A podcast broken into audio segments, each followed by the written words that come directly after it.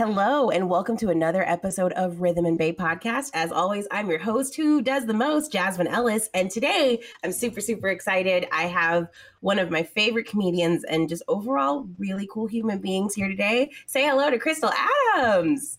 Hey, hi, it's me. hello. hello, Crystal. How are you doing today? I'm pretty good. Pretty good. I had a pap smear today. So just you know, uh, things in places. oh God. Oh man. Okay. What has your okay, so what has your gyno experience been like here? Like is it okay? I let me just preface this by saying I found a gyno online that had like rose quartz in the lobby, all these velvet chairs. Like it was such a strange experience. They offered me like hard seltzers. Is that normal in LA or like no, well, no. I mean, my first gyno was like also an, a general practitioner, and it was just like very straightforward, like regular, you know, just like old magazines on the table, like nothing. They weren't going out of their way, you know. Um, the one I went to today was a little bit more like it kind of startled me because I was like, why am I looking at a before and after of uh, a woman's cellulite? This should not be happening in a clinic. Um, but yeah, they're sponsored over there. Um, so yeah, I've had like the I've had the the spectrum of gynos, like bare bones to yeah, like water, like yeah, what can we offer you? Like nice chairs, yeah. Mm-hmm. Not the this is the the sponsored part is funny. I remember when I got my first COVID test here, they were like, just so you know, we also do lipo. not coming in for that. That was not the general reason I'm here. wow. So many, so I mean, I guess options. it's LA, but what? What? I mean, it's really, it's not. That's a leap. I mean, to be vaccinated against a virus versus injecting yourself with uh, a chemical. Uh, I don't. I don't know. I don't know if they. I don't. I think they. I think it is a chemical. They like melt the fat down and then suck yeah, it the, out. There's like the freezing. There's like freezing and like I don't get it. Like I'm sure Mariah Carey's doing it because she, as she should. You know what I'm saying? This woman oh, would yeah. prefer to um, walk on a treadmill in heels so there's no way. There's no way she's burning calories other than getting she's getting frozen. That's how she's doing it. Did you know Mariah Carey has a line of cookies that you can buy on DoorDash? I did know that. Yes, I did know that. Wait, did I you know that because it. I told you? Because I never shut up about these cookies. I don't I feel like I read it on something where it was like 20 things about celebrities that you probably didn't know and then one of them was like her cookies and then one was like how Beyonce actually owns well, I shouldn't say owns. It's a weird thing to she has bees. She actually mm-hmm. like yeah. She's a beekeeper. What yes, okay. I was like, you don't grow them. What do you what do you do with I forgot the process, but yeah. Um yeah, she does I think it was like a list of those things. Yeah. Really? Have you had That's them? So interesting. Mm-hmm. Have you had her cookies?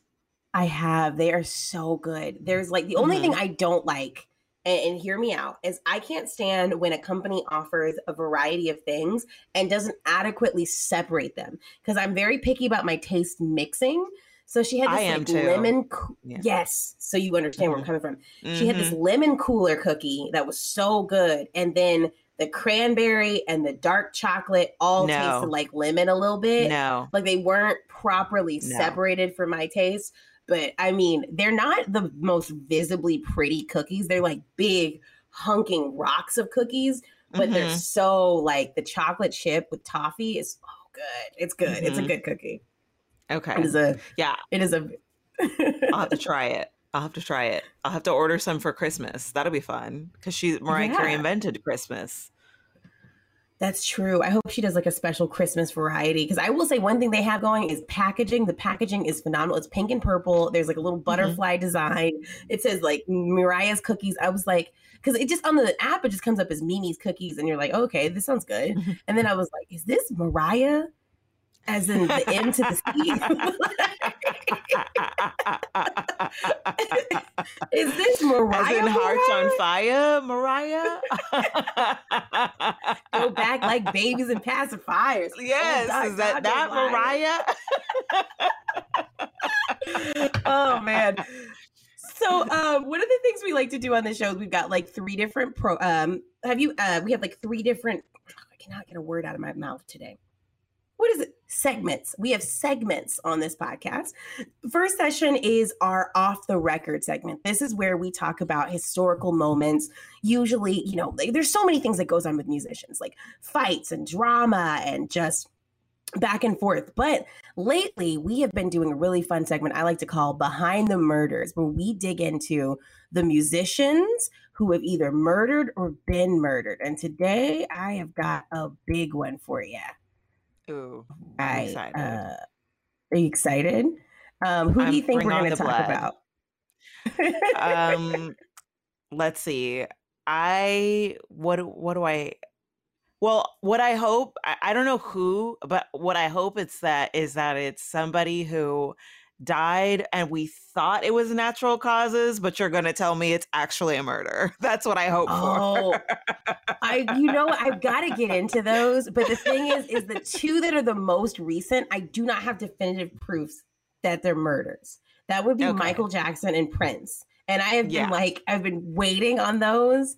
Um, Mhm. just go ahead and I love a conspiracy theory on here, and I call everything conspiracy until it's proven. So no offense to the QAnon ones who are like, I know a conspiracy, but like, do you think Prince was murdered, or what do you think? i i don't i don't know if i think prince was murdered but i'm i am i believe michael jackson was murdered Oh, a lot Yeah. of people agree with you as well. Yeah. I like I mean I guess there's been some stuff recently about Prince where it's like you know he has a interesting history with women and by interesting I mean like abusive um and I recently like my husband knows a ton about Prince and so he like anything Prince that comes out he like will listen to or, or read and so there was a guy recently his bassist talking about how like when they first met like he would like kind of like like physically assault him. Like he would be like slapping his ass and then like grabbing his junk and like and then they like i don't know somehow through this hazing became cool. I was like what was the threshold where you well a, a decided it was okay and b was like we're fine now you know? Like we don't even need to do that stuff no more. Like what? Um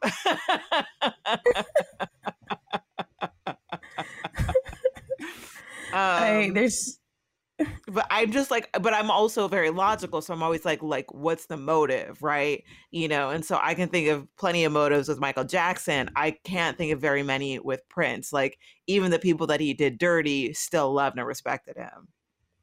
See with Prince, what I believe the motivation could have been, and this is like conspiracy deep state idea, but it's Yeah, really not yeah, that go. deep. He mm-hmm. had all of the control over his masters and what happened to his music. And if you remember, before he died, a lot of his stuff was not available on streaming services. Yes. Then Yes. afterwards, I mean, like it's really disheartening to see. Like I'm a makeup lover, and so like there's an Urban Decay Prince collection. Yeah. And Urban yeah. Decay existed before Prince died. If he wanted to have a collection with them, he would have. It feels Mhm. like now you can stamp his face on anything, Mhm. and there, it, like, maybe God, there's this episode of The Simpsons. This is such a like rabbit hole craziness. You know, The Simpsons predict everything Uh-huh. there's an episode of The Simpsons that's a Treehouse of Horror episode where Homer gets a job killing celebrities so that companies can turn them into into holograms and make more money off of them. Like nice. these like, like these companies realize that it's better for the celebs to be dead and that and when you Mhm. think about it it's like there are a state there's a lot of people who are making more money now that Prince is dead than they were making when he was alive Hmm. and especially Yeah, when you I don't never- have to cut the living person in on the proceeds. Mhm. I never thought about like uh, like the organization or like who benefited. Um so yeah, no that could be absolutely. Yeah. So today we are talking about Sid Vicious of the Sex Pis- Pistols. Uh, six Pistols. Let me say that again. Today we are talking about Sid Vicious of the Sex Pistols, the legendary bassist who was accused of killing his girlfriend Nancy Spungen 39 years ago, and the case still remains a mystery. Now, what's interesting mm. about this is I didn't grow up like in the punk scene. I didn't know a lot about this particular band growing up. Were you a, a Sex Pistols fan or no? no. When you said the name, I was like, who? Who? This is the reason why I chose this is because I have not explored a musician who murdered someone else today. And mm-hmm. uh, this is really bad, but I, I, looked up musicians who've murdered, and it was like Jay Z, Gucci Mane, and like all of the murders. Did you not know that Gucci Mane is a murderer? No, but I don't really track him that closely. So for whatever reason, my brother in law is obsessed with Gucci Mane and gave me like an autographed copy of his biography. and it has this gold ass cover. He found out I was going to Atlanta and he's like, Oh, I want you to have something. And gave me an autographed Gucci Mane biography. and yeah, he he went to jail for murder. And it's like, it's not. On May wow. 15th, just days before the release of his debut album, Trap House, Gucci turned himself in for DeKalb County Police to face murder charges in Clark's death. His later posted a $100,000 bond on the day of his album's release. Um, but like most of these, every time a murderer kills someone, it is oh, I'm not a murderer, a murderer, a rapper. I just use the word murderer and rapper as synonyms. I, I promise that's not on purpose but every time a rapper kills someone, it is actually the same kind of boring story. They stole from them, they stabbed them, they didn't know they die. Like it's just it's, it's very in out, in out, not a lot of crimes of passion. It's it's like it's like bookkeeping for them. So I just it's it's literally Rihanna's "Bitch Better Have My Money" video. Like right. it's just like, so I was like, nah. And then, oh my God, I looked up this list of um, surprising facts about musicians because I saw Suge Knight on there. Uh-huh. And the uh-huh. surprising fact, this was on, I think this was on history.com. It was like, surprising fact, Suge Knight has only killed one person. And I thought that was the shade of that time.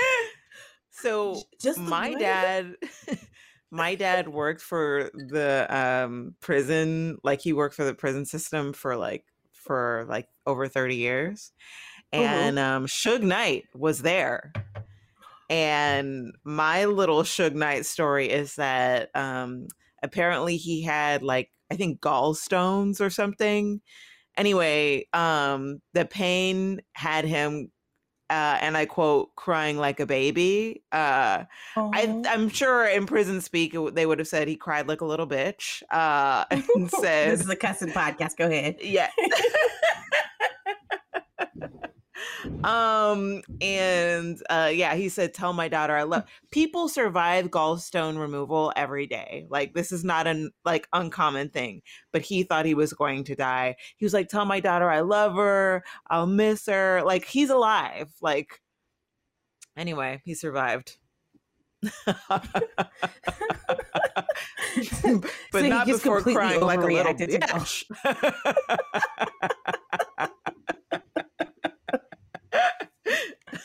I, I, I, get that. Uh, I mean, if you've never had a gallstone before, I mean, doesn't it have to pass through your penis hole though? Girl, I don't know. I don't want to think about it. I'm like, mm, I don't. I feel like most men would cry though, but like I feel like men are notoriously they have a such lower yeah. pain tolerance because they well, just and all never the pain been mildly that he's inflicted. Like the pain he's inflicted on people, you know, to like see him be brought so low. I think people were happy about it. Yeah. Uh, it was deserved and earned. You know, there's so many theories about him. People believe he killed Easy E. They think mm. he killed mm. Tupac and Biggie. Like almost right. every Have you heard that theory? But surprise, only one. only one. and that was the shadiest headline I've ever read in my entire life. and we are going to dig into uh, into Biggie and Tupac more. But for today, let's talk about Sid Vicious and Nancy Spungen. All right. So in 1975, a 17 year old Philly girl named Nancy Spungen dropped out of the University of Colorado and moved to New York City. She pushed her way into the emerging punk crowd, meeting seminal rockers like Johnny Thunders and Cheetah Chrome. Spungen quickly established herself in the punk scene as a new kind of groupie, a punk journalist. Legs McNeil told New York Magazine in 2008 she embodied the nastiest parts of the scene. I'm sorry, Legs. This, this journalist name. Is that what made you laugh, or was it the nast? Like the yeah, punk. Yeah, because it also sounds like a mob name. You know, like Bugs Malone. What was her name? Legs McNeil. Legs McNeil. Like, the Irish mobster who shoots you in both your feet is Legs McNeil. Like, yeah. She embodied the. Uh, this is from Rolling Stone, by the way. This is the Rolling Stone article. Um, it's actually a few years old, so I uh, want to correct myself here. I said that uh, he killed her, thir- or was accused of killing her. It still remains a mystery, but it said that was hmm. 39 years ago, and it's actually that article from 2017, making this uh 39 plus five. like, you, you guys do the math. You do the math at home. 40 something years ago. This was a big deal, y'all. Look up Sid Vicious and the Sex Pistols. We are talking about the like cornerstones of like British like punk rock music. And this was huge at the time. So let's get some more on who Nancy was. Now, she's not a musician, but we she is going to be a casualty of one, and we'll see what happens here. Um, she says, Legs McNeil says, We were tired of being nice. It was like, fuck you, McNeil says. The left invented that political correctness stuff. Punk was supposed to piss off everybody and make people think. I'm so, I think it's so funny that in 2017, she's blaming the left the way everyone does now. But yeah. like for the seven, it, it's just like a general term. All right. Though, though most found Spungen abrasive, one person didn't seem to mind her crass exterior Sid Vicious, the basis for Sex Pistols. The two met in London in 1977 and quickly became an item. The couple rattled around the UK and the United States, first with the Pistols and then when the band broke up. Just the two of them in their own. And then on October 12, 1978, 20 year old Spungen bled to death on the bathroom floor of a room in the Chelsea Hotel in New York. A month later, while awaiting trial for her murder, Vicious died from an overdose. For many, it was the end of an era. Now, that's the thing that is completely unknown to Sid Vicious and anyone else involved is he just woke up with her blood bled to death and we don't know who killed her or how she died. She um oh, so mm-hmm. like the flight so the background on this yes so it's just a situation Would you say? I'm so sorry, I missed it. like the the flight attendant. That's what happens in the first episode. That's the pilot. Yes, Yes, he just wakes up after a, a drug, coke, heroin, everything addled night. The love of his life is dead in the bed beside him, and he died on trial for her murder. And that's all that we know to this day because there's no other details. And this is before we have like a web of security cameras, all of that. Yeah. Wow. The flight attendant. So what does he say? Hmm. Oh, sorry. Go ahead. Go ahead. No, I was gonna say the flight attendant was good, but I like didn't pay enough attention to it. Like it was a good show, but I would get confused by the flashbacks. Did you like it? I only watched the first episode, girl. I, I sometimes I have this thing of watching first like pilots to see how to make like pilots, like to make a, a decent pilot. It's a it's a thing.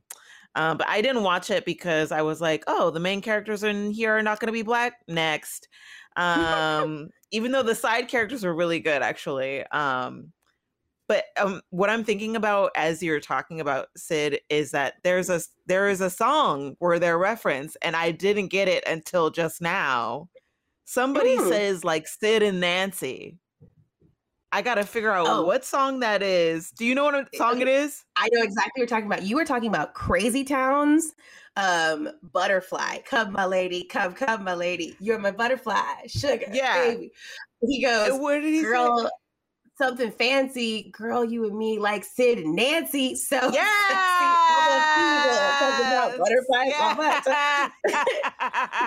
Why would he say that? Like Sid and Nancy? Like yeah. that's not even a Romeo and Juliet situation. And I want to say, I want to say the lead singer of Crazy Town died of an o- overdose.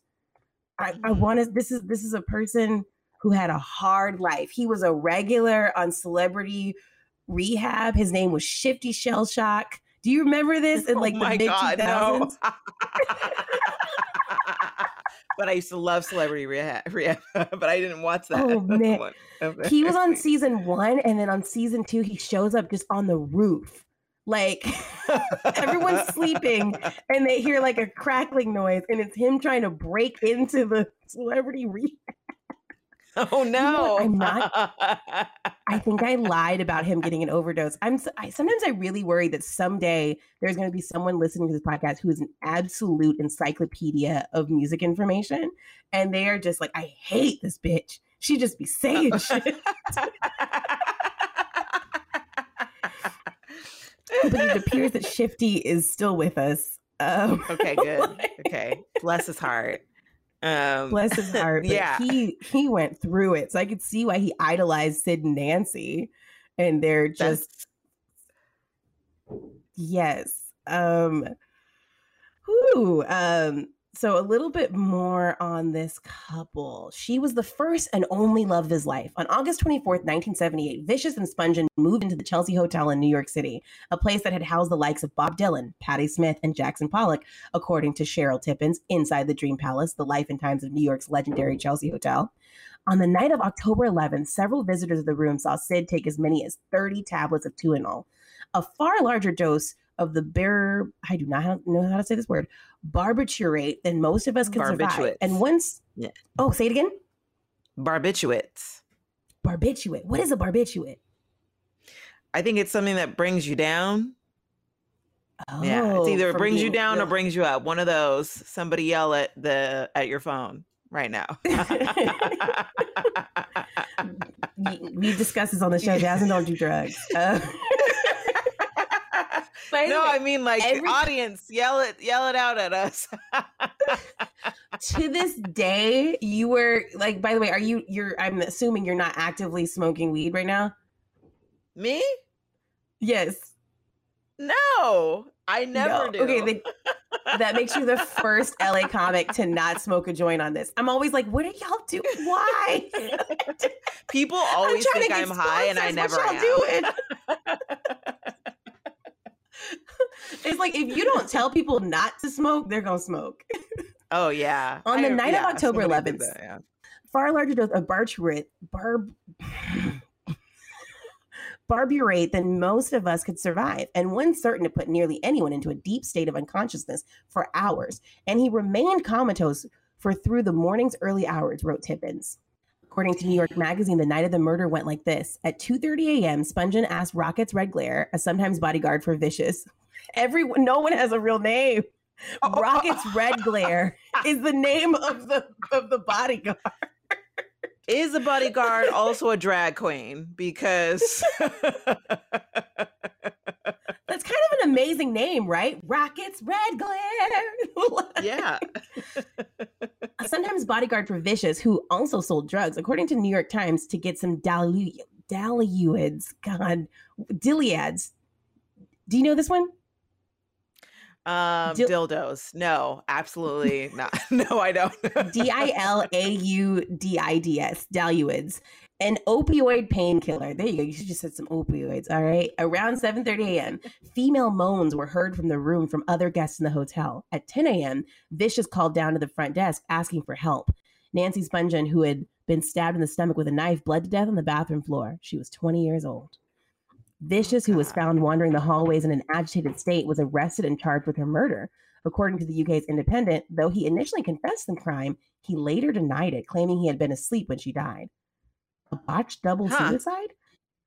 That is one of the theories. Theories of who killed Spungen are still swirling to this day, and many suggest Sid Vicious was not responsible. Some wonder her wonder if her stabbing was a robbery or a drug deal gone bad. According to New York, Or perhaps the Spungen, with her flair for the dramatic, stabbed herself and Vicious wasn't able to help her because he'd taken too many drugs. The 2009 documentary Who Killed Nancy suggests that Vicious couldn't have murdered her because he was out cold from his barbiturates. That's the view of Sex Pistols, Pistols former manager Malcolm McLaren, who has adamant in a piece in the Daily Beast that Vicious would not have killed his girlfriend unless her death was actually a botched double suicide. That's weird to be like, nah, nah, yeah. nah, nah, nah. He's he's not the type to leave crumbs. All right. So yeah. I mean, honestly, I when I when I meet somebody who likes to go by the last name Vicious, I'm like trustworthy. Absolutely 100%. I believe him, you know.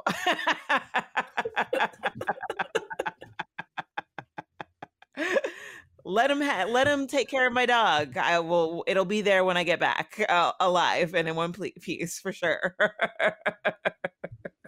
they do sound really tragic. So I guess I could also see that being like, you know, they wanted to be like the new Romeo and Juliet, you know, something that that effect like you know, maybe it's kind of funny that is like Romeo and Juliet. Like he took a bunch of drugs. Maybe she presumed mm-hmm. he was dead, tried to hurt mm-hmm. herself, and when he woke mm-hmm. up, she was dead. But then why did he and, confess to it at first? Was it like they just like, I don't know. Let's get into that. Did they pressure him? Uh, Nancy saw the attempt to the left and flew. Uh, Spungen could. No, where are we? Sorry, edit this part out. That vicious. Vicious couldn't have murdered her because he was out cold from his barbiturates. That's the view of Sex Pistols manager Malcolm. Start, start here. Double suicide. McLaren writes, she was his first and only love of his life. I am positive about Sid's innocence. McLaren noted how money was stolen from the room while stupid, clumsy fool Vicious was passed out on the bed. That's true. Okay. Oh. One theory is that Rocket's red glare, I can't believe that's this man's name, the drug dealer who supplied the opiates that night killed Spungen. According to author Phil Strongman in the book Pretty Vacant, A History of Punk, Spungen confronted Red Glare when he tried to steal cash from the hotel room. So he stabbed her in the stomach and split. Noticing Sid flat out and gray on the bed, Red Glare decided to help himself to a bit more of the couple's cash. Strongman writes Nancy saw the attempted theft and flew at him, nails flying, and copped a bowie knife in her lower abdomen. Nancy slumped to the floor immediately. This is written as though they were there. With no one standing in his way, Red Glare took everything but pocket change and left behind what he believed to be two corpses. Uh, I just felt like it needed a little uh, Dickinson yeah. there. like this is a very elaborate account for someone who was not there. There's no video. Yeah. Well, uh, you know, mm-hmm. they can they can um recreate the murder as I've learned from many TV shows. Uh, so I am a scientist. Um, okay. They can recreate the scene with blood spatter um, and handprints and DNA. These are all scientific terms.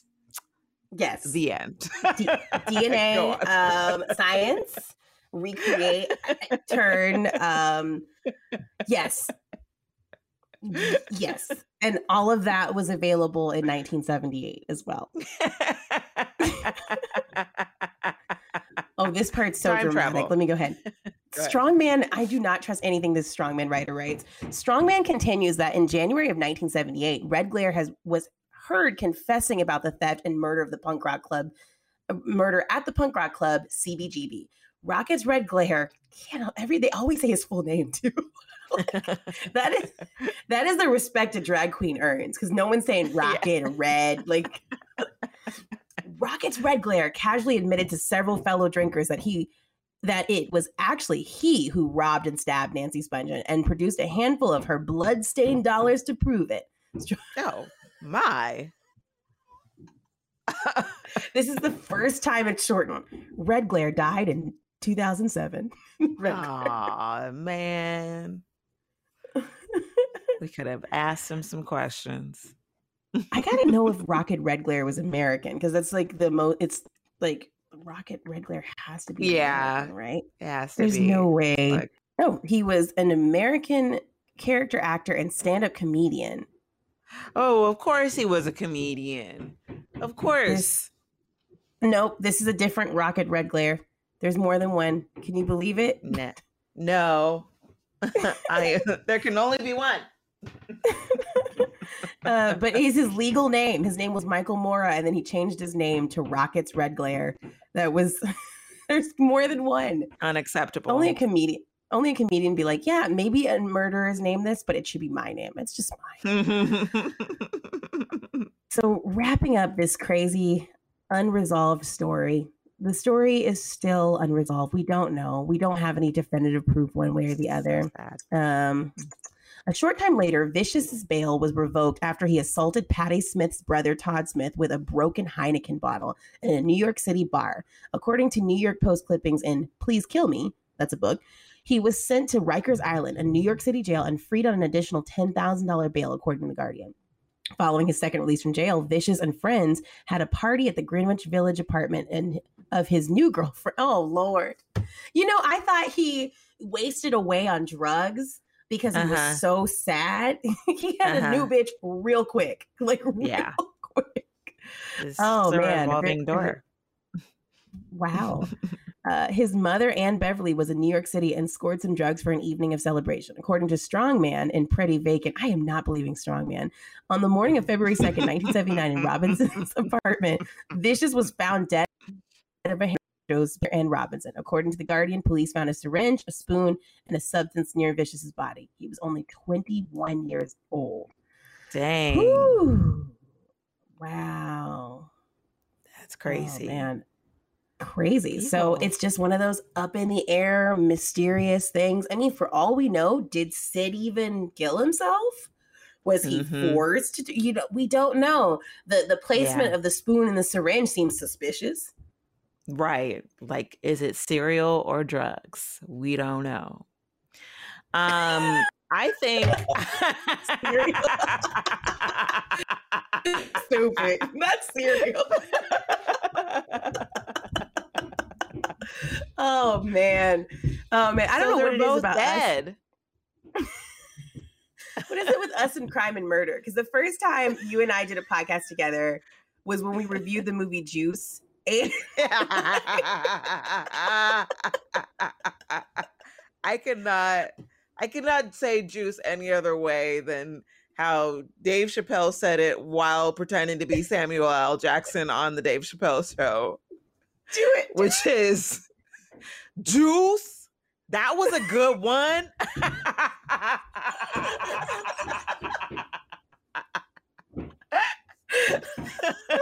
Deep Blue Sea.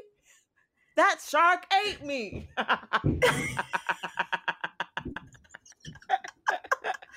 Oh man, you uh. unlocked a memory. The Samuel L. Jackson lager, where he's like doing the beer yes. commercial.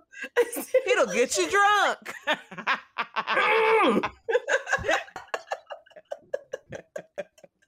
yes, they oh. died. And I hope they burn in hell.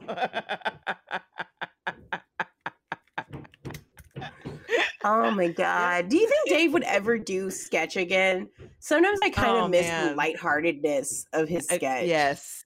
Agreed. Agreed. Yeah, there was something, you know, and and this is something that I I think about. I've been thinking about a lot because um they've been getting giving a lot of black people a lot of opportunities to do sketch and it's just like well where are we going to go are we going to go like super you know critical race theory with it or are we finally going to get more of the you know like lighthearted fun like Sam Jackson beer sketches like I, I I I love those where it just like takes you out takes you out of reality See, and that's how I felt about Astronomy Club on Netflix. I feel yes, like they had a agreed, agreed. Yes.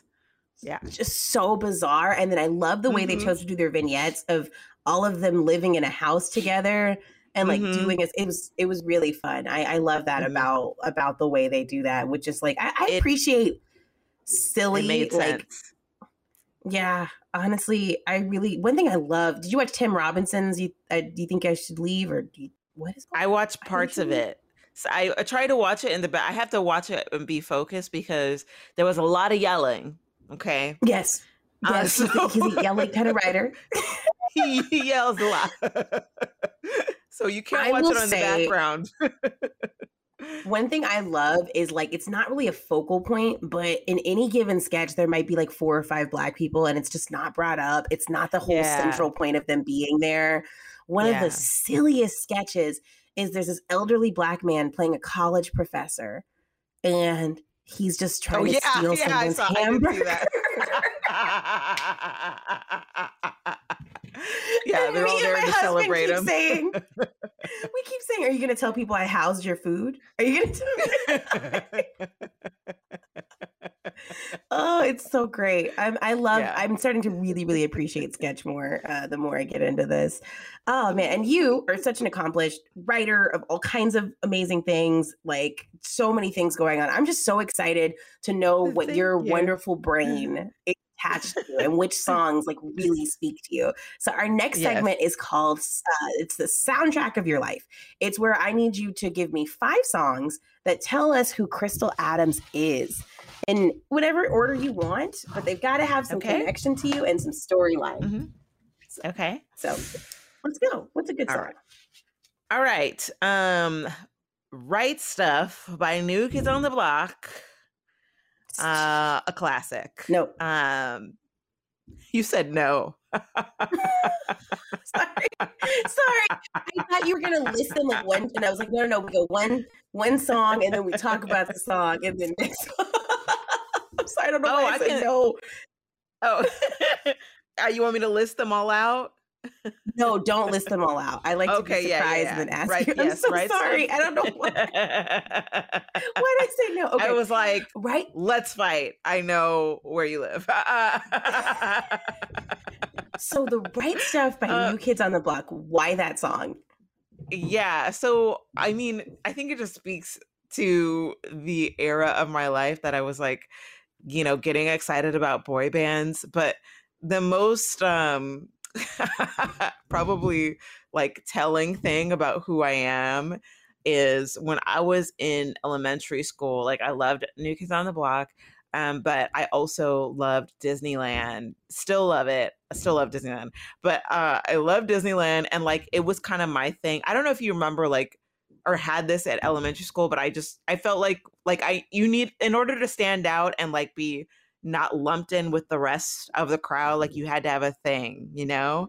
And so Mhm. my thing was that I had been to like Disney a bunch. I'd been to Disney World, and like nobody in my school had been to Disney World, right?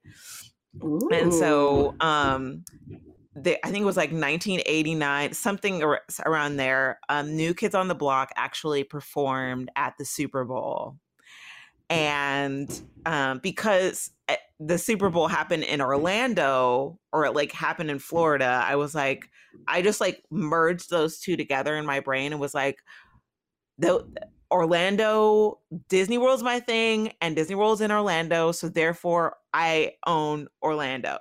So by extension, I had to have performed with them. Tell me why I went to school uh, that Monday and told everybody at school that I was performing with New Kids on the Block. I was one of the little kids running around. Oh, yeah. Oh, yeah. I went hard. Y'all can't see my face. My jaw dropped because this is such a high stakes lie, and I can't believe you It's had so the high confidence stakes. to pull this off. so, you, okay, you told. Okay, first of all, I have to know how this started. Did someone say? Did anyone ask you? Was this unprompted? honestly like i it must have been unprompted because there's no way this comes up casually in a conversation like wh- what are you talking about oh what did you watch super bowl over the over the weekend fifth grader no like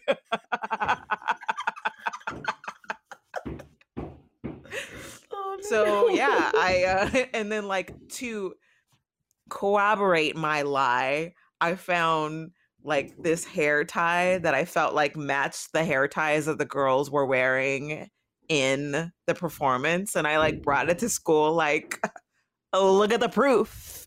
Solid And this is before we have like access to Hulu and, and ways to replay stuff. So unless you tape the Super Bowl, you don't have a way to rewatch it. There's no, there's no, there's not really the internet's not that accessible. right People have no way to catch you in this lot. yeah What happens next? honestly, I don't. I like. I don't know if I blocked it out or if it didn't happen, but I I genuinely do not remember anybody calling me on my bullshit like at all. so okay, what is okay? So, so I think it means two things. I was like at fifth, fourth or fifth grade, I think. So okay. either either I blocked it out and they did question it, or I was lying so much that that people were like, "It's Crystal. That's just what she do. She just be lying about shit." oh my god, I can't get over this because here's what I think. Because I'm gullible, Crystal.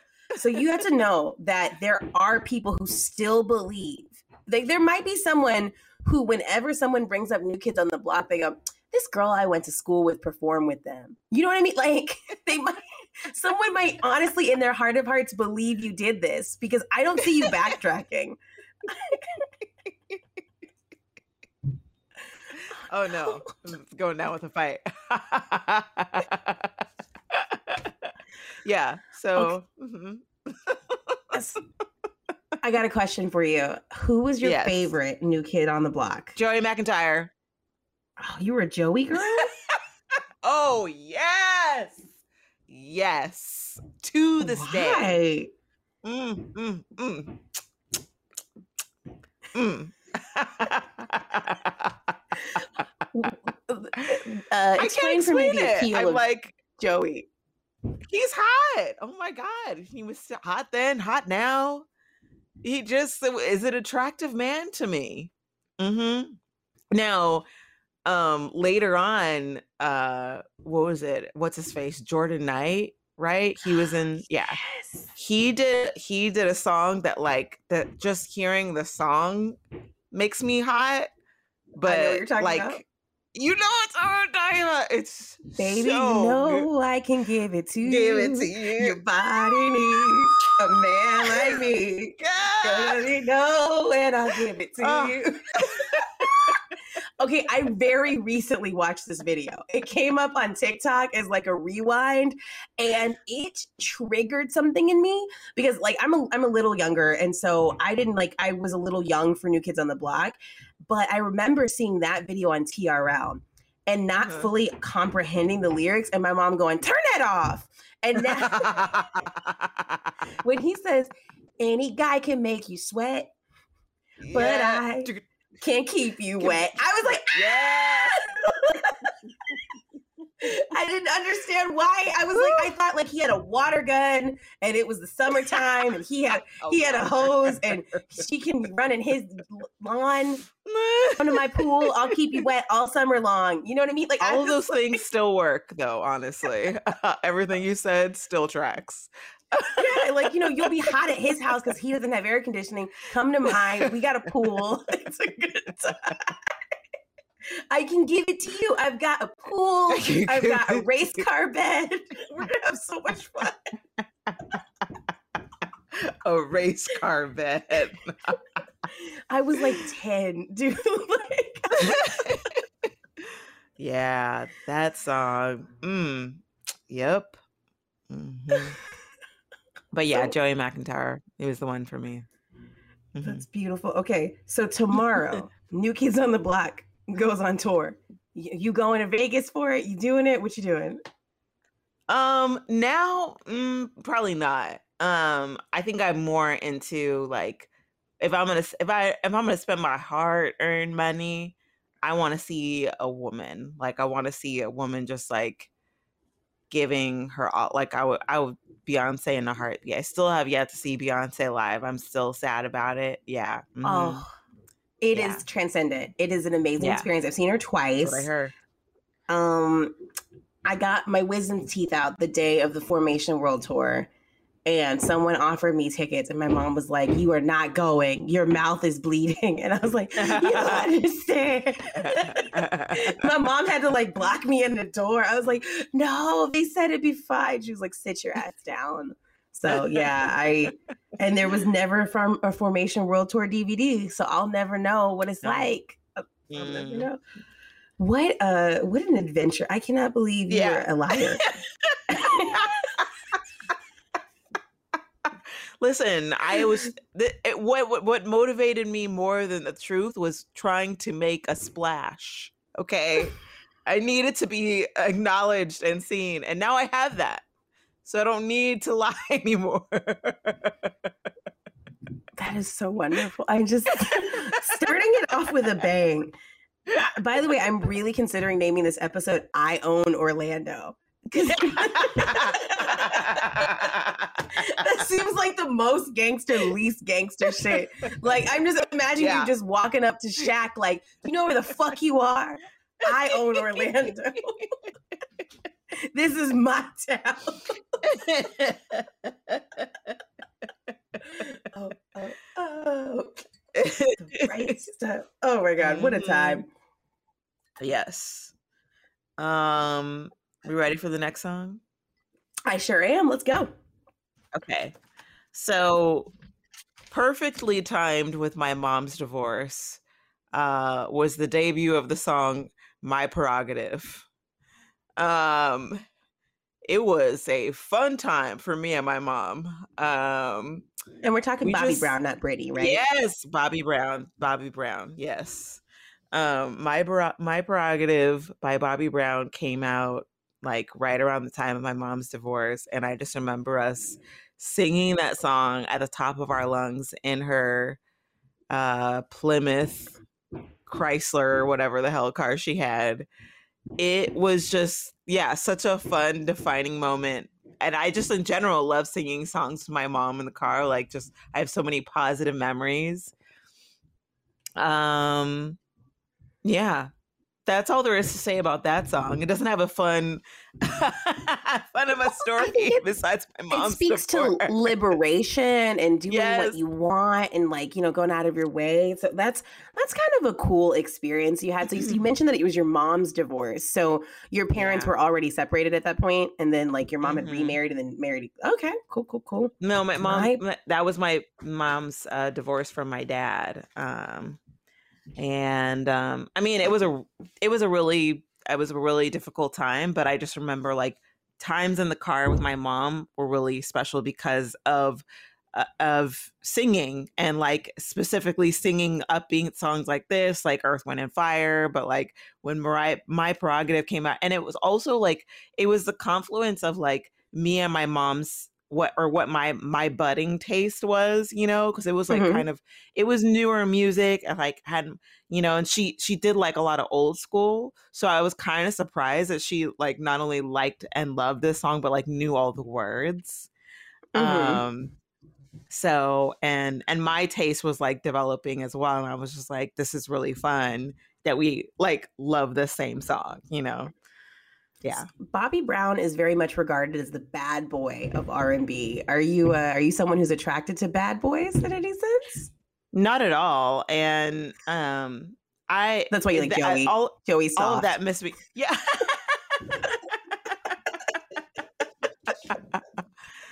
I mean i guess i see like there's something in it but it, i really just i don't know. I like i like the thing is is that i'm traumatized by having been many times over the only person doing all the work in the group project. And mm-hmm. so I'm, being that person com- like makes me com- like forever averse to anybody that would not pull their weight in a group project. And bad boys don't. Bad boys are not trying to pull their weight in a group project. Bad boys are what are they doing? What are they they kicking back you know chillaxing. That's what they're doing. I can I can see that they take advantage. They do what they want to do. My prerogative, mm-hmm. Bobby Brown. You know what's a funny Twitter thread that I saw? You know there are people who thought Bobbi Brown, as in New Edition, is the same person who is Bobby Brown, as in the, the makeup, makeup, company. Oh my god, that's so funny. they just thought he he turned his life around and started selling high quality cosmetics. I mean, to be fair, like I never thought this, but I was just like, anytime somebody said it, um, I'd be like, wait, what? What are they talking about? Makeup? Oh yeah, that's right. And I feel like, how are you gonna make your brand off of somebody that's this popular? What does this person look like? It's a woman, right? Mm-hmm. She is. Yeah. What's so interesting about Bobby Brown is she never wears makeup in photos, or she never looks like she has on a stitch of makeup. Really? She's a very simplistic looking tan white as a kid. So, you know, I did makeup for years. And when I was like 12 Mhm. or 13, I would go to the library because we had this pre YouTube and I would rent books that taught me how to do makeup. So I got the Bobbi Brown Teenage Beauty Bible. Wow. Teenage Yes. Beauty Bible. Amazing. I think- I think you should, it, it would be a very fun, problematic read as an adult Black woman with uh, like because there's like half a chapter of her talking about how hard it was having brown hair and freckles when everybody Oh, had blonde oh. hair and you've got to love yours and she's like you know what i mean? She's like so i because she's like half greek or something and then she has a chapter called black beauty and she Mhm. talks the makeup looks so bad. I remember it looked like she had like stuck her finger in blue and just went whoosh over the eyelid and it was just no. everything was like, don't be afraid of bright colors. Hot pink really pops against dark skin, but like she would not use like a lip liner. It was like never, even as a kid, I was like, this is, does Yeah. not look good. Yeah. This doesn't look. so Did- I'd be did- interested. like when did she when did she become popular? Cuz That's a good question. I want to say like the mid 90s. She was a makeup Mhm. artist for like um she was a makeup artist for like runway stuff and did a lot of stuff for other people. But yeah, that's the funny thing about how America it's really like living in two Americas. Like there's white America and black America. And white people hate hearing that, but there is. They're like, There "No, there's one America and it's ours. Get in here." Um, Yeah. because no black person would have named their brand Bobbi Brown. They'd be like, "No, everyone's gonna think you're exactly exactly i'm like if you if your name was george clooney and you're gonna make like a line of clothes called george clooney somebody's gonna say to you brother don't do that because there's already a george clooney like wow okay yeah It's mhm. weird, but I mean, Dove chocolate and Dove soap are two different companies. You can call something the same name if they're different things, right which I always right. think is strange because I'm just like chocolate, soap. Women like to be clean and they like chocolate. I Yeah. don't. And when then oh, there's also Millie Bobby Brown, which I'm I guess I'm Yes. okay with, except for it does also remind me of Milli Vanilli, and I'm like, I, I don't know if they meant for that, but Oh, Milli Vanilli. What a what a tragic life they lived. very They- tragic. It's very sad. Mhm. They they went through it. Actually, I think one of them killed themselves. Yeah, sorry. I, Mhm. would just be. I just like who else is dead? Um, people love murder. People people. yes, they do. They really they do. So Mhm. uh, yeah. uh, that's so funny too. Somebody yesterday was like, "Are you gonna do? Are you gonna do Whitney Houston for your murder?" And I was like, "She wasn't murdered." And they're like, "You sure?"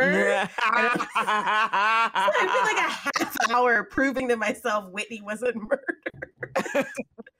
oh no, oh no. But Bobby Brown, an icon, a sign of rebellion. All right, my Mhm. prerogative is damn.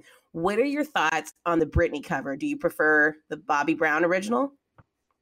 Oh, definitely prefer the the Bobby Brown original, but like does if there's anybody I I don't mind singing that song, it's Britney Spears. I mean, so many songs recently, it's just like we you hear it now and it's just so ominous based on like what's been going on with her. I mean, for in plain sight for all this time. I'm like Mhm. can't can't wait till that woman is on the other side of all this and then we can like really like go ham listening to all of her songs knowing that she's getting all of the royalties directly to her bank account. Um that'll be nice. But i mean she yeah I- I- she- she's a she's miss i think she's as misunderstood as as he was honestly. Mm. and i feel like you know because um there was a lot of stereotyping that people were doing with him where you know and I, uh, part of this was like the marketing right? Like you know him being the bad boy but truth truly whitney was the one that was really like like about that ghetto life. Like she was really about like you know, like wanting to, you know, try stuff and experiment and like and he was like not. And it just it's just how we like view black men right yes. and black men from a certain class that it's mm-hmm. just automatically assumed that that's what they're into and they automatically assume that they're like that he's tainting this and i mean we even have to like adjust what we're talking about and thinking about when it comes to like what we think of as innocence and purity when it comes to women like yes. the way that we view that is all messed up as well too so yeah that is that is it's really really tragic when you think about it and there's so many parts to it. Did you watch the bobby brown story on bet i was that was eye-opening. I mean the performances weren't the great best but it was interesting. I don't think i watched it yet. I think my husband has put it on the list of things i need to watch uh but yeah. Oh yeah there's a okay. i am I, I, made a face like a like a genuinely surprised face just because your husband's not black and i feel like that is the blackest thing in the entire world to be like ma'am you need yes. to get on this bobby brown documentary my husband i have learned the most about black pop culture from my jewish from france husband. Yeah. Really? Yes. Oh yes. what is i've he he uh, oh my things about Teddy Riley and New Jack Swing and you know producers that produce songs and um what's their faces um the guys that did a lot of like um Janet album Janet's albums and um what are their names right now? I'm blanking. They're the guys they have the hat on and they worked with Prince too. Crap I can't I remember their names. um, somebody's yelling at this podcast right now because I can't think their, their faces and their their hats are in my mind right now, and it's like T- uh, Jimmy Jam and Terry Lewis. Yes, I was like Jimmy Jam and Terry Lewis. yes, Jimmy Jam and Terry Lewis. Yeah, them like. Yeah, he's been breaking because and he knows his stuff. Like you you should have him on this podcast because he will tell you something years songs came out. My God, I'm like, who knows the year? He can't be eh. hiring you for not knowing this stuff because you were on tour with New Kids on the Block. You had a very busy childhood was, that was so rooted listen, in Disney, and you know, we didn't have access to, run to things on the bus, on the tour bus. we didn't have access to new music. It was just new kids all the time, all day, all night. So if you if you could just like take the time to try and remember every lie you told your classmates, because if you created the atmosphere where people would believe that, you that is not something you just do easily. You start at six and you build it up. I yeah. if you just write like I was lying. I was lying in like a lot of different spheres too, like because I my school was a, a, a private Christian school and it was predominantly white, but then like my the church that I would go to from time to time it was black. So then there would be like song like I remember one day I was listening to Five on it, and I um and I remember the first thought that came to my head as an adult was, hmm, I remember the first time I pretended I knew that song and because I had to lie about like I didn't know I didn't know a lot of stuff. So they'd be like, "Oh yeah, you know this song and this person." I'd be like, "Oh yeah, yeah, yeah. I know I know that's I think I pretended to have read have watched Best Man. I don't think I've actually seen it. I think I know everything about it because everyone quotes it. I don't yeah. think I don't know if I've actually watched Baby Boy. Like I Oh, I haven't. That's on my to, to-do list. I was in a waiting room for a temp agency and this girl was watching it with her headphones off. And so I heard mm-hmm. like a lot of it. And like I know mm-hmm. I hate you, Jody, and all that. I don't there's a lot of black movies yeah. that I've just kind of absorbed by osmosis. I had never seen uh the five heartbeats until last this year. Yeah. Mm-hmm. Anybody coming to see you, Otis? But you probably already knew that. You- I see. I I knew. I had heard it. I had heard it, but I didn't know. I and it's very easy to just slide into the background because people are so animated and excited when people. Nobody's going around like, "Did you see it? Did you see it? Did you see it? I'm just checking to make sure everybody in this room has seen it. Nobody's doing that. They're just like having fun quoting it. So I just be like, yeah, that part.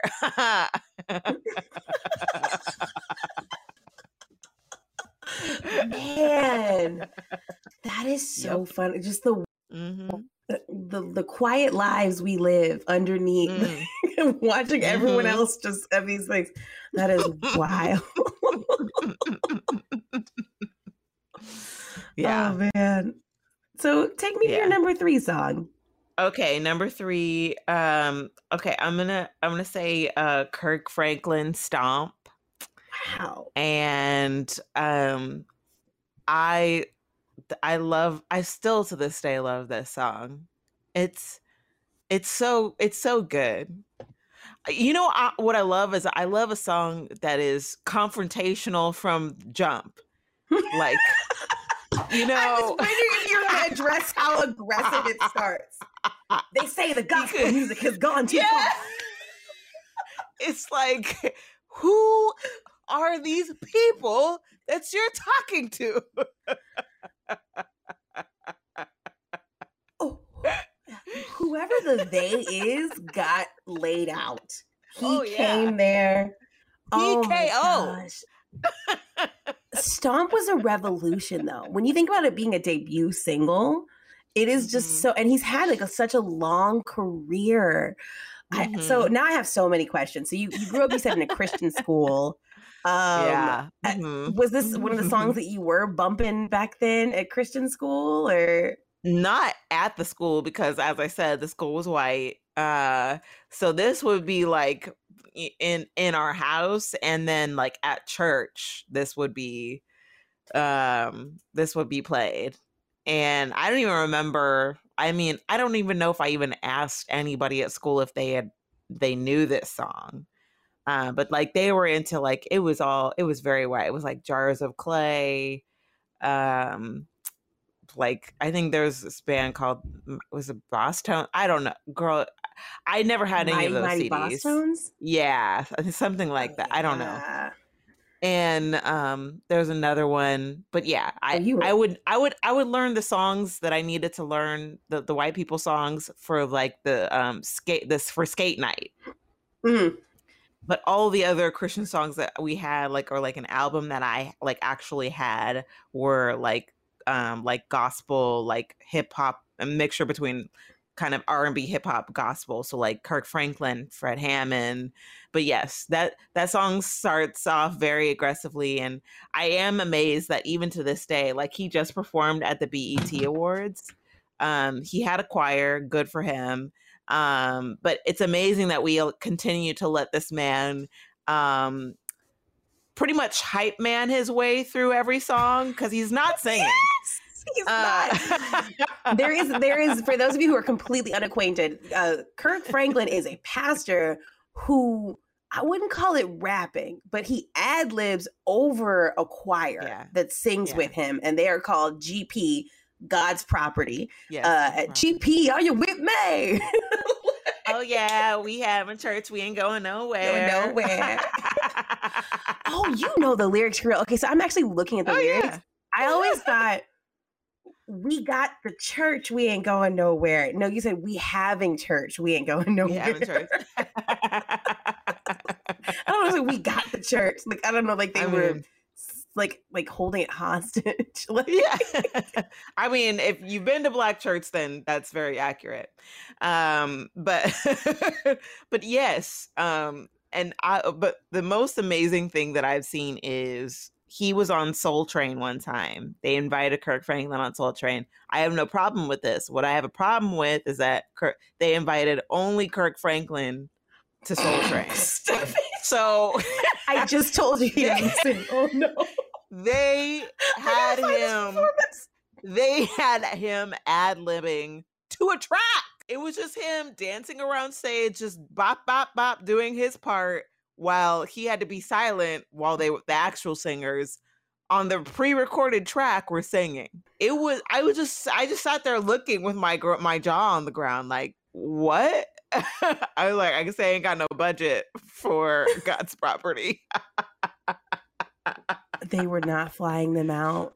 No. Also, I, gospel music on Soul Train is also hilarious to imagine. It is, it is funny. It is funny. okay, there is a dancer who is doing light parkour. Um, they are like jumping. from wall to wall. Oh man, man, man! Colorful leather was such a vibe back then. yeah. Crystal, I have to send this to you. You need to relive this moment in in 4K. I, am watching it with no sound, and it is.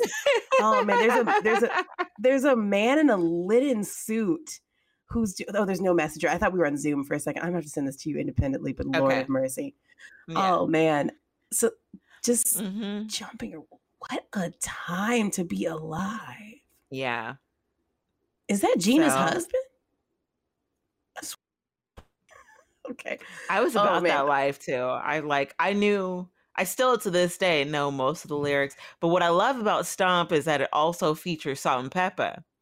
Mm-hmm. And mm-hmm. um that that rap on there is is is great. It's wonderful. Do you still or is it, it, just Pepa? It's just um, Pepa. Pepa has yeah, always just been. The... No salt. When I think sorry, about the salt. goodness and the fullness of God, make me thankful, pity the hateful. I'm grateful. The Lord brought me through this far. Yeah, trying to be yeah. cute when I praise Him, raise Him high. Praise him I high. keep it live beat pumping, Bumping. make it jump, and make the Lord feel something. Feel Ain't no something. game, shame in my game. God's property.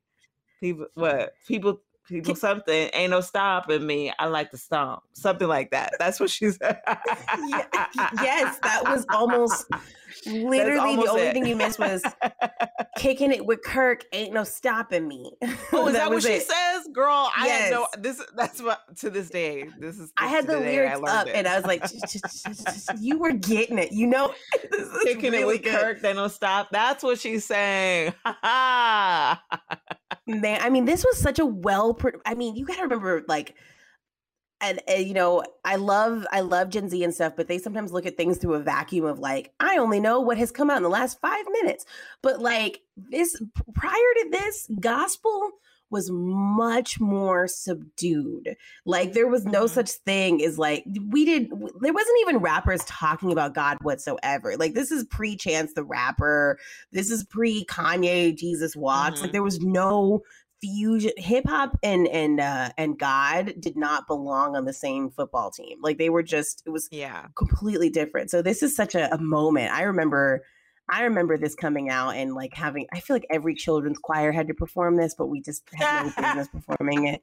We we weren't good. We promised the stomp, the whole stomp, nothing but the stomp, but we just oh, were barely tapping. and you know this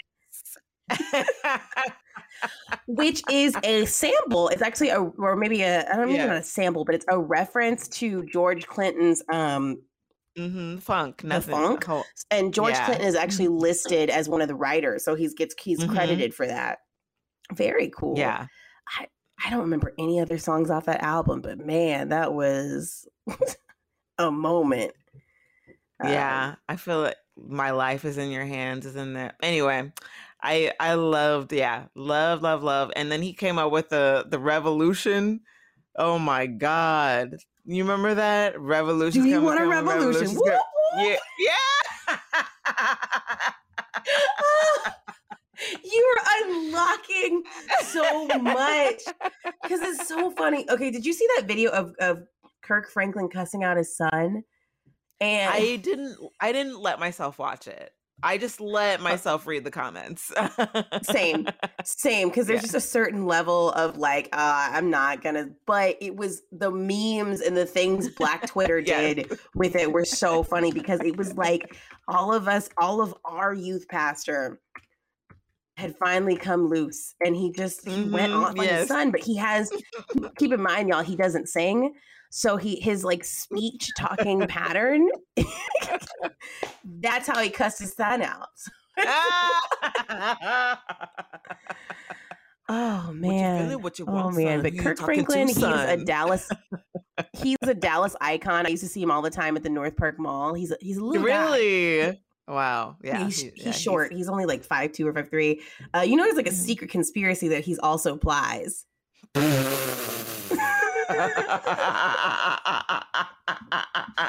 People have too much time on their hands. I'm sorry. So there's also the conspiracy. She's like, you're like, I started it. no. I'm not a good liar like you. I, I can't produce scrunchies. you had evidence. I don't know if I can ever trust you again. I'm kidding. I love Crystal and I produce a show in LA. I could trust her with my life. Um, but this is this is great. Um, yeah, the theory is that he's like also Plies, and that's like what he does to Moonlight. And, and like I will say this, Plies has a very yelly style as well, and just kind of just says what. Oh man, what, there are some songs. What I like is like there was this part in the 2000s where it'd be like Ne-Yo or Akon or somebody who was like a little bit more of a soul singer would have some kind of song that was like, Girl, I love you. And then Plies would be like, Bust it open. You know, like he would just he, he would yell sexual commands. And I feel like that's the same energy of a come on, glory. Like it's the same. Yeah, yeah, yeah. Don't stop now. To the beat now. To the stop now. That's it's almost it's got a James Brown. I didn't even think about that, but he does have a James Brown energy. Now I can't without the voice. It. And... yes. And that's kind of funny because it's like with black music, so much of it comes from the church you know mm-hmm. we, we go from gospel to r&b to soul and then back to gospel and then people were like, "Oh, it's too modern," but it was like it was always influencing what was modern. Like, I mean, yeah. Elvis used to come steal in the black church. You know, like he would, yes, like mm-hmm. got his a lot of his mm-hmm. influence from that. So that is so interesting. James Brown, from James mm-hmm. Brown to Bobby, and then again. So I'm I'm seeing a pattern here that, with the exception of New Kids on the Block, you you do like an aggressive black male singer because Bobby Brown. well, wait till you hear the next song that I. you, you do appreciate yeah. some like a lot of volume from black men. I, I do. I do, and and you know you're so right, and this it's so funny because there's something in me that like I I love like turning up something. It's there's something that makes me laugh so hard about me, like knowing who I am, knowing what I project, which I don't think is very like not very I don't really project very street energy and I don't really yeah. and so there's just something very funny to me whenever I am in my car and I put on something very like ratchet and very and make it loud, it makes me laugh. I'm like, who does this girl think she is? And I, I like it's just so I don't know why. It's like I think it's just like it, it's kind of like white chicks, you know, like it's just how ridiculous they look. It's like the more you look at them, the funnier it is. And that's how I feel when I like watch and listen to this music. But my next so- favorite song, and I'm I'm guessing you probably don't know it because for whatever reason, like somebody has trapped somebody has trapped the um the rights to this uh album because it's from the original Space Jam soundtrack. Like you cannot listen to hardly any of the music from the Space Jam. I love the Space Jam soundtrack so much. It's so good. There are songs from Salt-N-Pepa on it. That's a really good song. Um, but my my most favorite song is a song called "Hit 'Em High." Hit 'Em High. It is. It is so good. It's got LL Cool J, Busta Rhymes, Method Man. It is so good.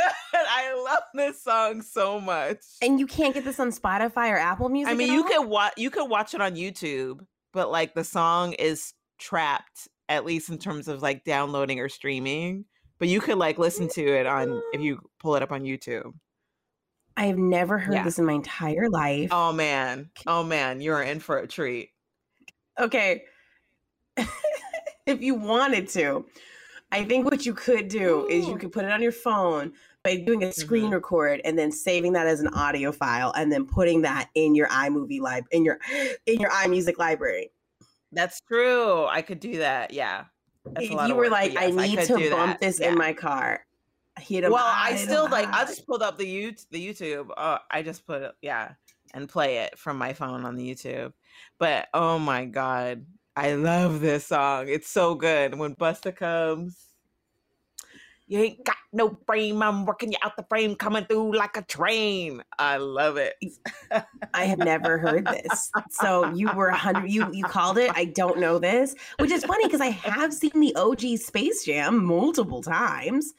Yeah, well, kid. The, the songs aren't in the movie. There's only like one or two songs that are in the movie, and one of them is Space Jam. Everybody mm-hmm. get up! It's time to jam it's time to now. Space Jam.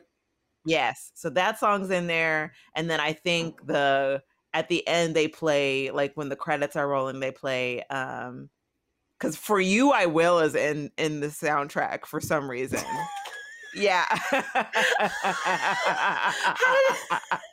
so for you I will is like an R&B. Yeah. What I think is yeah. so crazy. I it, I love Monica and I guess this isn't it is so strange when you think about the fact that she was like 14 years old like this is a person mm-hmm. who just got out of homeroom and we had her singing songs about oh, yeah. full on heartbreak and loss. And she just they kept her in this like super mature haircut and the old girl was wearing like cardigans and stuff. Like it's it's weird. It's like they they aged her up, but like to mm-hmm. appeal to single mothers. I don't know how to explain it, but like just one of them days. Like it was just, there was something about her that was too grown, but it wasn't the way. And maybe this speaks to just like our society's way of sexualizing children, but like how it works differently ethnically. Because it was not like be it wasn't like Britney with the the little baby tops and the pigtails. It was like, yep, yeah, she's grown, grown enough to work three jobs. Like it just Monica was a yeah. child. I don't know what that was about. I think I think a lot of it too, honestly, this is my like opinion and I think a lot of it has to do with um like uh like hair inequality um and specifically when it what it what I mean by that is like when every child, like every child was kind of expected to have like their hair pressed and like have a like a straightened perm there's something about that on certain on certain even children made them seem like adults because it's not it's not it's not necessarily a childlike um like style like sometimes yeah. if your hair was shorter like you know it it just it's hard not to make it look like that person is grown um, and so like, but if a kid had like- an afro, like mm-hmm. that's different, you know, like it's your your hair is coming out of your hair curly. It's like it's it seems like you are you are your age, you know. I have to actually wear makeup to age myself up now that I wear my hair mm. natural. When I had my hair straightened, there was already something that like people already associated with an adult, even when yeah. I was in high school. I think it's a seriousness. I think I think you're right. I think it, it's a hair inequality. I I also think maybe there just wasn't a lot in the 90s. I don't feel like there was a lot of thought about like what was a preteen appropriate hairstyle. Like you just went yeah. from like pigtails to a yes. press and curl. It was yes, like you exactly. and your mama would have the same yes, the same yes under like exactly. That's eh, that's exactly what I'm saying. It's like yeah, there was there was no real in between yeah. Mm-hmm. yeah, it was really like I remember, and when you look at like how she was styled, like around her first album with the "For You I Will" and all of that, and then by the time the boy is mine comes out, it's almost like she looks younger then because she like has slightly yeah. longer hair and like yes, like less severe. They had her in like I also think I'm sorry, Mac, love you baby, but Mac and the damn chestnut lip liner, that brown lip it adds 30 years to every yeah. face. And every black woman is like brown lip liner with a frost on top. That combo yes. right Something about a frosted lip. I mean, we just whew, the styles of the time. Uh, how did we get here? Space Jam. Space Hit Jam. him up yes. high. Okay, take me to yeah. where you are when you play that song. What, why do you play that song in particular, and what situation do you feel like it fits your life?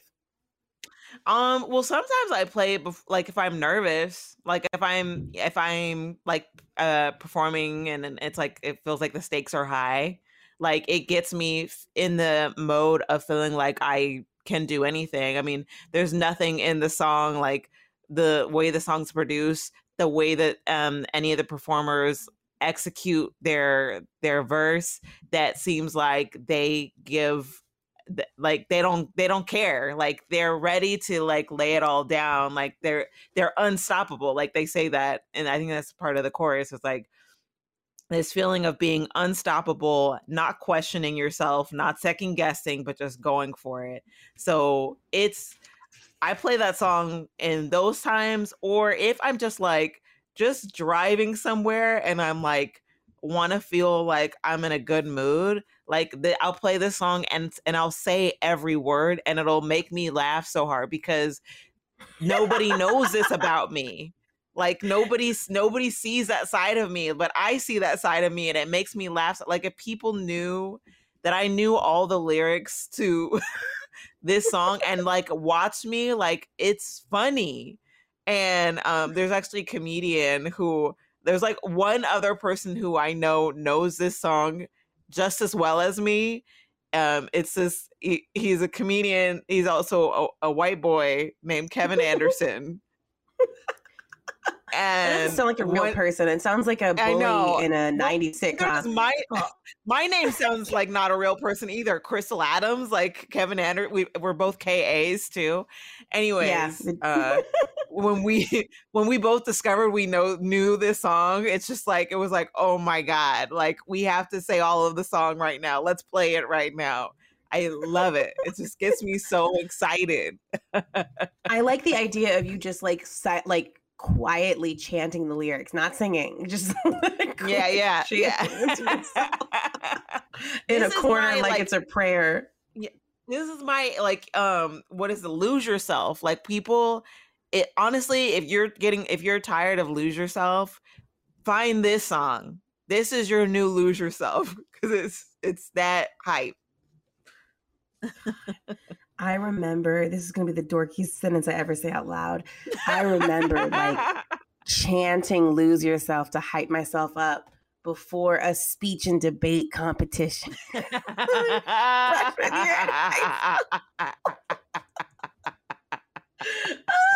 no. And I think I was competing in dramatic prose, and I came in second that year. You know, because I really nice. lost myself in the moment. You own it. Never let it go. oh no. Nice. Ah, you only get one shot. You are 14 yeah. years old. You get one shot. Do not miss your chance to blow. This is debate. You're 14. After this, opportunity you lose one for the lifetime all downhill after that. oh, is there's my favorite thing about these songs, especially for big budget movies, or like like anytime there's a these like 90s rap collaborations where it's like a bunch of rappers who don't usually work together. My favorite thing is this lineup: mm-hmm. Busta Rhymes, Coolio, mm-hmm. LL Cool J, Method Man, and then who the hell is B-Real? Like that's name I'm not familiar with. Wait, wait, wait, wait, wait, wait. I'm full of crap. Oh my god, no, I know who B-Real is. That's from um Cypress Hill. My bad. Okay, my bad, y'all. This is this is an all-star lineup. There are no uh there are no duds here, right? Am I right? yeah, you're right. I think so. Okay. looking at the internet. I think okay, because sometimes yeah. there's usually with these type of lineups, there's one dud, yeah. and you're like, right. whatever happened? Yeah, like, like uh, there was a lot of those in the '90s, like those big collaboration songs with like ten people on, who yeah we just never saw again. Like my favorite is "Ladies Night." Um, oh, or not? yeah, yes, with um, Da Brat. Are you talking about the Brat? Da Brat's not my weakest link here, but yeah, it's got oh, Da Brat. No, of course not. Of course. Yeah. Lil Kim, uh, yes. Lisa Left Eye Lopez, and yes. you know who your weak and Missy Elliott, and then you know who your weakest link is here? Who is it? Angie Martinez. A the hell? First, the only one with no rap name. First of all, Angie Martinez is a very popular radio DJ in New York, Hot 97, but never rapped again. She just showed up on the biggest collaboration to ever happen. wow, that was a favorite. And actually has a great, a great verse, and then was like, "I'm good. I did it once." I can. Wow. I can, can you imagine having the confidence? That's like doing Kings of Comedy and be like, "All right, y'all, that was fun. Thanks, Bernadette." And then she she walked so Cardi B could run. That's yep. She did her thing. She did her thing. oh man.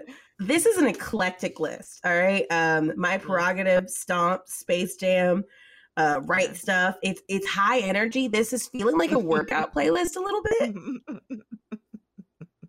but I wouldn't.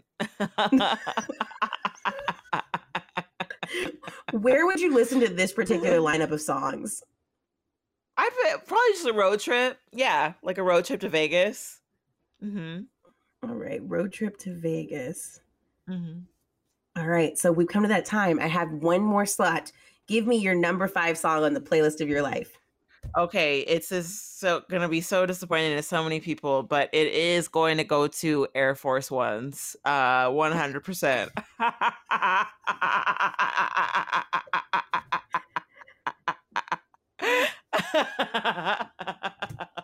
Another rap jambalaya song because there's yeah, like 10 people true. on this song. Yeah, there's a lot of people on this song.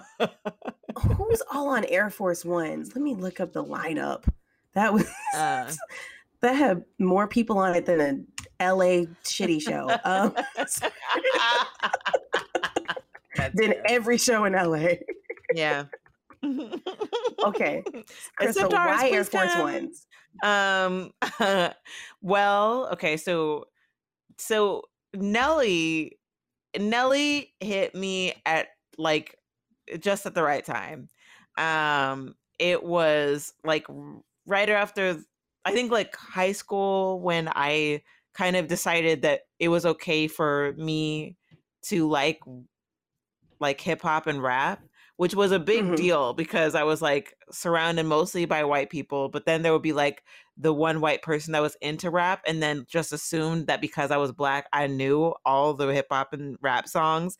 So then I had to act like I did because I wasn't about to have my black card getting revoked by this white boy. So, mm-hmm. um, anyway, so there was that kind of going on, but then also what didn't come into play like until much later, which was like humor. Like, obviously, we, you know, we're both comedians. Like, I didn't realize how much humor was important to me and like comedy was important to me. And so the way that I came at and came to like, um, more and obviously I've delved deeper than Nelly, you know, since then, but like the way the way I started entering into hip hop and rap was through comedy and to me that's what Nelly symbolizes is this combination of hip hop with hilarity. Like I just it just makes me laugh so hard. The like and they are so they nobody nobody gives a, a lackluster performance in this song but it is so silly and ridiculous like a whole song about shoes um and different ways that you could style them and like making sure they stay clean it it is hilarious to me. And i yeah so i think when i think about like what like what encapsulates who i became as a person and who i was becoming at the time this song captures it for me. it is yeah. lyrically, it is really funny when you watch the way it just builds up because there's so much detail. I like yes! this part right here. I like the limited edition in khaki and army green. Big boy, patent leather, pinstripe. You should see how I do the strings. Like he's strings. like, watch yes. out my shoes. Watch out yes. my shoes. Yeah, y'all niggas looking. I'm finna tie these shoes there's like a little sketch in there with like her, him and like the girl at the shoe store you know like he's like talking to her she was like um she yes. said something about yeah like Kima, you... where you getting these colors? Are you dyeing them? 10 is my size in them. No point in dyeing them. Ain't no point in trying these on. They know I'm buying, them. buying them. I'm like, what the hell? This is hilarious. you made me forget about the skit era of hip hop because I was oh, just oh, talking yeah. about this. I was like, when music videos would be like seven minutes long, because we all that this is one thing I really hate about the streaming era of television is none of us have the like the same schedule anymore we would mm-hmm. rush home to catch oh, 106 yeah. & Park. and we would watch these videos and we knew the lines and the vignettes, and they were all like four and a half, five minute long little miniature movies. And yes. like as a comedian, this is one of my biggest wishes. If like if Megan Thee Stallion or somebody wants me to come be funny in their video, like I, you know what I mean? Yes, have me show up and, and, bring you some shrimp on a platter and then fall on the peels. You know, if that's yes. what you want to do. I miss comedians in the mm-hmm. video. I miss yeah. that. That was like that was one of those like big crossover moments when you like got to talk shit on a rapper's record and yeah, you know, or like these little skits and sketches in there. Like you write yeah. about the ne- melody and comedy. Like he intertwined that quite a bit in his music, and there was like there was a lot of there was a lot of that to it. But yeah, you're so right about the uh the this the the the buildup of this it almost feels like a like a like a sketch because they just keep going and there's so much detail. It's so funny. Yeah i love it. So as far as a lineup goes who's the weakest link on this one? Mm. we got nelly murphy lee oh murphy uh, who else is on this song? Um see. You know what's funny? In my head, I keep thinking of the song Grill at the same time, and I think they're the same song, but they're not. Oh, yeah. I remember that vividly because Paul Wall says he got a bill in his mouth like he's Hillary Rodham. What? That's exactly what I'm talking about. That that right there that wordplay, like I just, oh my gosh, when I really started listening, I was just like, oh my god, they're so funny. Nelly has a song Pimp Juice too, and I'm just like, it's so stupid. It's so dumb. but I just love it so much. Uh, Do you remember wait. the tip drill video? No, I don't. You oh oh man, I forgot you grew up kind of sheltered Christian school. Yeah, I did, yeah. yeah. Okay. Yeah. Do you do you remember B cut BET Uncut? Are you familiar? I'm familiar, but I probably wasn't watching it. Good. Good. So BET Uncut would come on like around I want to say 11 p.m. in Central Standard yeah. Time in Texas. And it would be unedited music videos. And artists like Nelly would create longer, lengthier, dirtier versions of their videos. like they take the time to include some extra titties that were removed later in post so that there would be an unedited. I remember the 50 Cent Pimp video, and I remember seeing it on, on TRL where the girls had on clothes, and uh-huh. then the uh-huh. unedited version where they were naked. And that was the only thing. But it'd be like, what am I looking at? And Nelly had a song called Tip Drill. Um, uh-huh you see it must be ass because it ain't your face. And there's a part at the very end, the big like crescendo of the music video that all the boys were talking about. Like this was the most amazing thing they'd ever seen on screen, where he swipes a credit card down the oh, middle of a stripper's ass, and it was like, oh, that, oh yeah, I have heard about this. That's so funny. So that's from that. Yes. Okay. so that's you just so reminded funny. me of the magic of Nelly and all of that, and the humor of it all. Well, and Nelly. it's interesting because as I as you like if you try to if you try to rap or whatever you call it along with Nelly, you that's when you kind of realize like if you're not um like a singer, even if you are a singer, that's when you realize like oh like he's really using his voice. Mm-hmm. Like the way he's performing these songs is actually very like challenging. You know, like I'm not saying that it would take like you know like he's not like a singer singer but it's the way he's using his voice like the vote like vocally it is very it's not easy. You can't just like say words. Like i remember like a lot of adults you know when rap was starting to become really popular would be like they're just saying they're just saying words. It's like no you you try to sing along with Nelly, it's actually very difficult uh, to like say all the words with him exactly how he's saying them at the pitch that he's saying them. Oh my gosh, yes. Uh, well, us boomers are so funny though because they will hold on to an argument for so long. I'm like, yeah. they were just. my dad is the grumpiest curmudgeon in the world, and he to this day like thinks that he thinks that rap is. And whenever he makes this point, he always brings up Jay Z. And he's like, I'm just, I just hate these old young rappers talking about blah, blah, blah. And he said, Jay Z, I said, Father, you and Jay Z are peers. He is 50 years old. Father, that is a grown man. He's not a young man. He's not. Yes. you gotta you gotta stop. Your peers. That's so funny. I was not expecting this playlist from you. I've, if, you know what I mean. I, I don't know. I don't mean. To, I don't mean to stereotype you.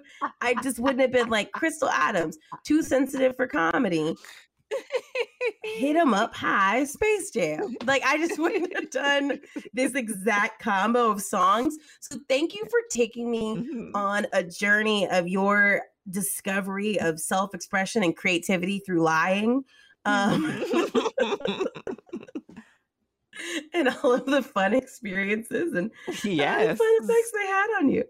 Um, I gotta ask, has Air Force Ones made you a sneakerhead a little bit? Like, do you do you appreciate the lyrics because you're a sneakerhead, or you just the humor of it all? Not at all. Um, like I have a, I have a hard time spending money on shoes. It's just a thing. Um, but I do enjoy men talking about it. Um, it's enjoyable to me, even in real life, just like regular conversations when men are talking about shoes. It's fascinating to me. Yeah, that sneaker culture, like especially like where we do our show on Melrose, there's like four different sneaker shops, yeah. and you'll see lines on the down the street, yeah. and I'm like, it's it's just for walking, like it mm-hmm, just mm, yeah. I can't imagine losing my whole day to shoes the way the people of California do. yeah, I can't. Yeah, no. All right. All right. So this is our soundtrack of our life. Thank you, Crystal, for sharing that with me. Yeah. Loved it.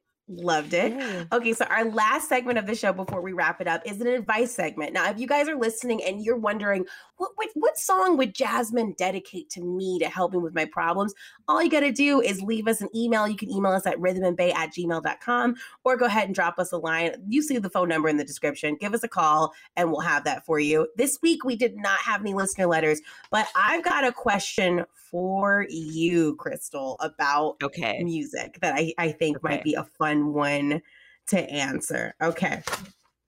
Uh, if you had to choose one musician and tell them that they had to like stop doing music forever and become a comedian, who do you think musically is secretly so funny that they could absolutely pull this off and have a full thriving career as a comic? Which musician do you think has a true funny bone? Um, Cardi B. I have to agree. That's a great yeah. answer. Cardi B.